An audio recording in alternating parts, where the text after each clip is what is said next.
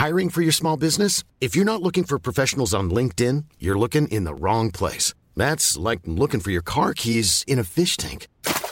LinkedIn helps you hire professionals you can't find anywhere else, even those who aren't actively searching for a new job but might be open to the perfect role. In a given month, over 70% of LinkedIn users don't even visit other leading job sites. So start looking in the right place. With LinkedIn, you can hire professionals like a professional. Post your free job on linkedin.com slash people today. En revenant à la lampe à huile, je ne crois pas au modèle Amish. But there is one more thing. Don't try to be too smart. Pay taxes when, when you have to pay taxes. Je ne peux pas répondre à, à, votre question, Monsieur le Président, parce que je n'ai pas de monde connecté. And that was a big mistake, and I'm sorry. Welcome to the Cybertruck Unveil. Voilà, je suis localisé en Allemagne.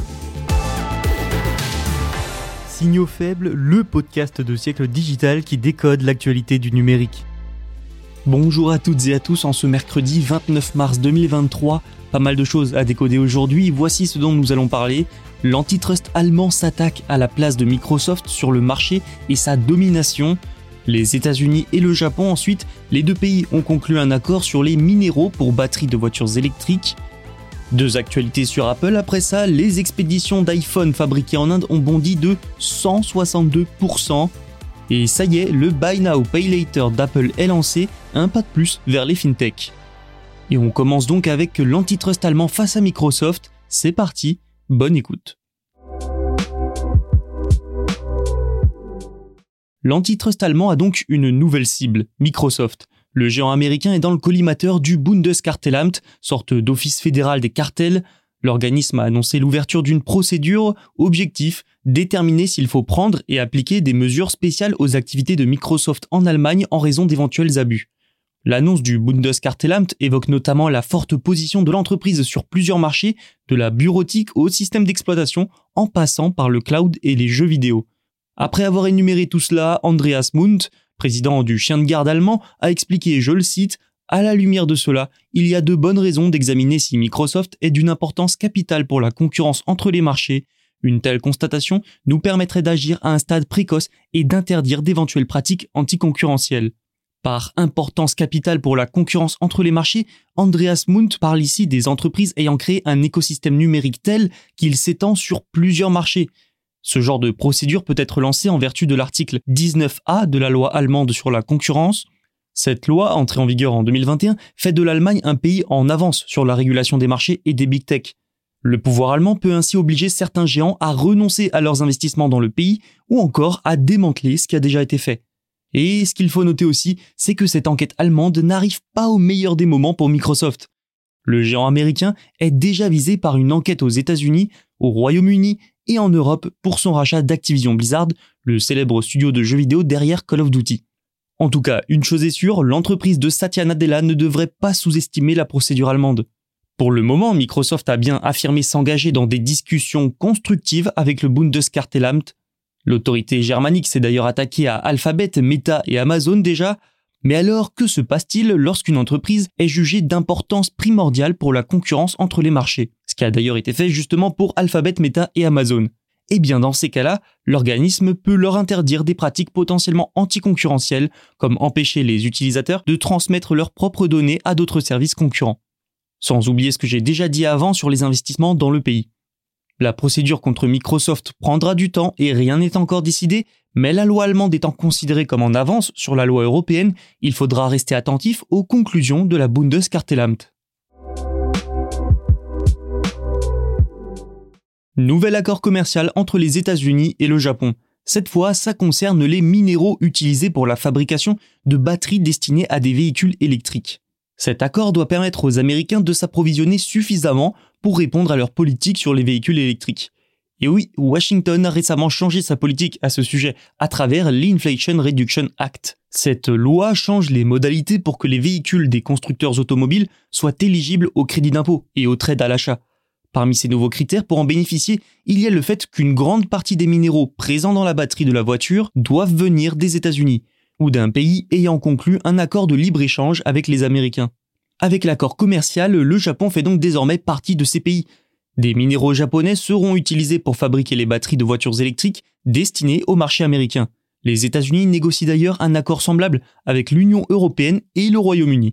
Il faut dire que la demande en voitures électriques augmente, y compris aux États-Unis. Sécuriser cet approvisionnement en minéraux pour batteries est donc essentiel pour supporter la demande, d'autant plus que cette demande nécessite des véhicules moins chers pour les démocratiser. Des véhicules éligibles aux aides d'État donc. Forcément, ce genre d'accord apparaît alors vital de ce point de vue-là. Mais surtout, il y a autre chose à prendre en compte. Actuellement, c'est la Chine qui domine le traitement et le raffinage des minéraux critiques. Or, le Japon, lui, traite et raffine déjà des minéraux critiques. Pour Washington, le pays du soleil levant pourrait donc devenir un acteur majeur de ce marché et de la chaîne d'approvisionnement. Vous l'aurez compris, pour les Américains en guerre politique et technologique contre la Chine, c'est aussi un moyen de se passer de la Chine et de nuire à sa position dominante sur ce marché. Réorienter la chaîne d'approvisionnement mondiale hors de Chine, voilà un objectif à peine caché des Américains.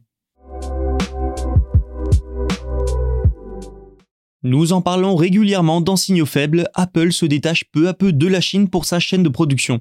Le Vietnam et surtout l'Inde en profitent en accueillant la marque à la pomme et ses partenaires comme Foxconn. La faute à la situation économique, mais aussi et surtout à la politique zéro Covid de Pékin qui a montré par le passé à Apple que sa dépendance à la Chine pouvait paralyser sa production et donc nuire à ses ventes. Plusieurs appareils ont donc été fabriqués ces derniers temps en Inde, dont les iPhone 14, le pays, de son côté, multiplie les efforts pour attirer toujours plus d'entreprises et satisfaire Apple, et ça fonctionne. Les expéditions d'iPhone fabriquées dans le sous-continent ont bondi de pas moins de 162% en 2022 selon Counterpoint. Impressionnant, non? La société d'études a également affirmé qu'Apple capte aujourd'hui 25% de la valeur totale du marché des smartphones en Inde, contre 12% en 2021.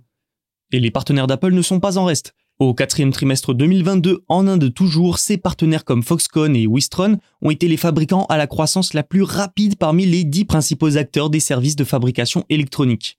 Foxconn qui a d'ailleurs récemment décidé d'investir 500 millions de dollars dans son activité en Inde. Le gouvernement indien, lui, a lancé un programme incitatif de 6,6 milliards de dollars pour la fabrication de smartphones. Un plan qui a incité les fabricants d'Apple à démarrer leur ligne de production dans le pays ils s'y sont bien installés et même si la demande locale a baissé ces derniers mois, les expéditions, elles, ont continué d'augmenter. Preuve que l'Inde se positionne de plus en plus comme un nouveau centre de production mondial face à la Chine, qui a encore, il faut le préciser, une longueur d'avance. D'ailleurs, n'oublions pas que la Chine reste encore aujourd'hui le premier partenaire commercial d'Apple, et de loin. On continue avec Apple qui fait un pas de plus vers le monde des fintech. La marque à la pomme a enfin introduit son service Buy Now Pay Later, ou acheter maintenant, payer plus tard en bon français, mais uniquement aux États-Unis. Cette nouvelle fonctionnalité porte le nom d'Apple Pay Later. Elle permet aux consommateurs de diviser leurs achats en quatre paiements répartis sur six semaines, sans intérêt ni frais. Les personnes utilisant l'application Wallet de l'iPhone peuvent aussi emprunter entre 50 dollars et 1000 dollars en utilisant Apple Pay Later. Ce service peut également être utilisé pour effectuer des achats en ligne et intégré au site des marchands qui acceptent Apple Pay, le système de paiement de l'entreprise. Ce lancement, il est dans la continuité de la stratégie financière d'Apple, qui vise un développement dans le monde des fintech. La société a déjà lancé sa propre carte de crédit avec Goldman Sachs. Pas de frais, des récompenses quotidiennes et une synchronisation avec les appareils, la carte est pensée pour s'intégrer parfaitement à l'écosystème Apple. C'est Apple Financing, une récente unité de l'entreprise qui s'occupera des crédits et des prêts. Apple Financing qui commencera à signaler les prêts Apple Pay Later au bureau de crédit américain à partir de cet automne. Enfin, les achats utilisant Apple Pay Later sont authentifiés via Face ID, Touch ID ou encore un mot de passe. Et, information utile, l'historique des transactions et des prêts des utilisateurs ne sera ni partagé ni vendu à des tiers à des fins de marketing ou de publicité. C'est toujours bon à savoir. Apple a aussi expliqué se connecter aux commerçants via le réseau Mastercard. Les commerçants qui acceptent déjà Apple Pay n'auront donc rien à faire pour mettre en œuvre le nouveau système d'achat. Tout ça, c'est une manière finalement pour Apple de trouver d'autres sources de revenus, de diversifier ses activités. Pour le moment, ces revenus proviennent essentiellement de la vente de produits, de la publicité ou bien encore d'abonnements. Le problème, c'est que la publicité est un secteur en grande souffrance et avec la crise économique, les ventes de smartphones sont en baisse. La finance semble donc être un bon complément. Mais pour s'imposer, il faudra faire face à une concurrence déjà bien installée, comme Klarna. Pour se démarquer, Apple mise probablement sur son écosystème avec sa carte bancaire et iOS pour une expérience utilisateur et achat hyper fluide. C'est déjà la fin de cet épisode, vous pouvez vous abonner pour ne rien manquer. Tous les podcasts de Siècle Digital sont disponibles sur siècledigital.fr et les plateformes de streaming. À demain pour un nouvel épisode. Planning for your next trip? Elevate your travel style with Quince. Quince has all the jet-setting essentials you'll want for your next getaway, like European linen, premium luggage options, buttery soft Italian leather bags, and so much more. And is all priced at 50 to 80% less than similar brands. Plus, Quince only works with factories that use safe and ethical manufacturing practices. Pack your bags with high-quality essentials you'll be wearing for vacations to come with Quince. Go to quince.com slash pack for free shipping and 365-day returns.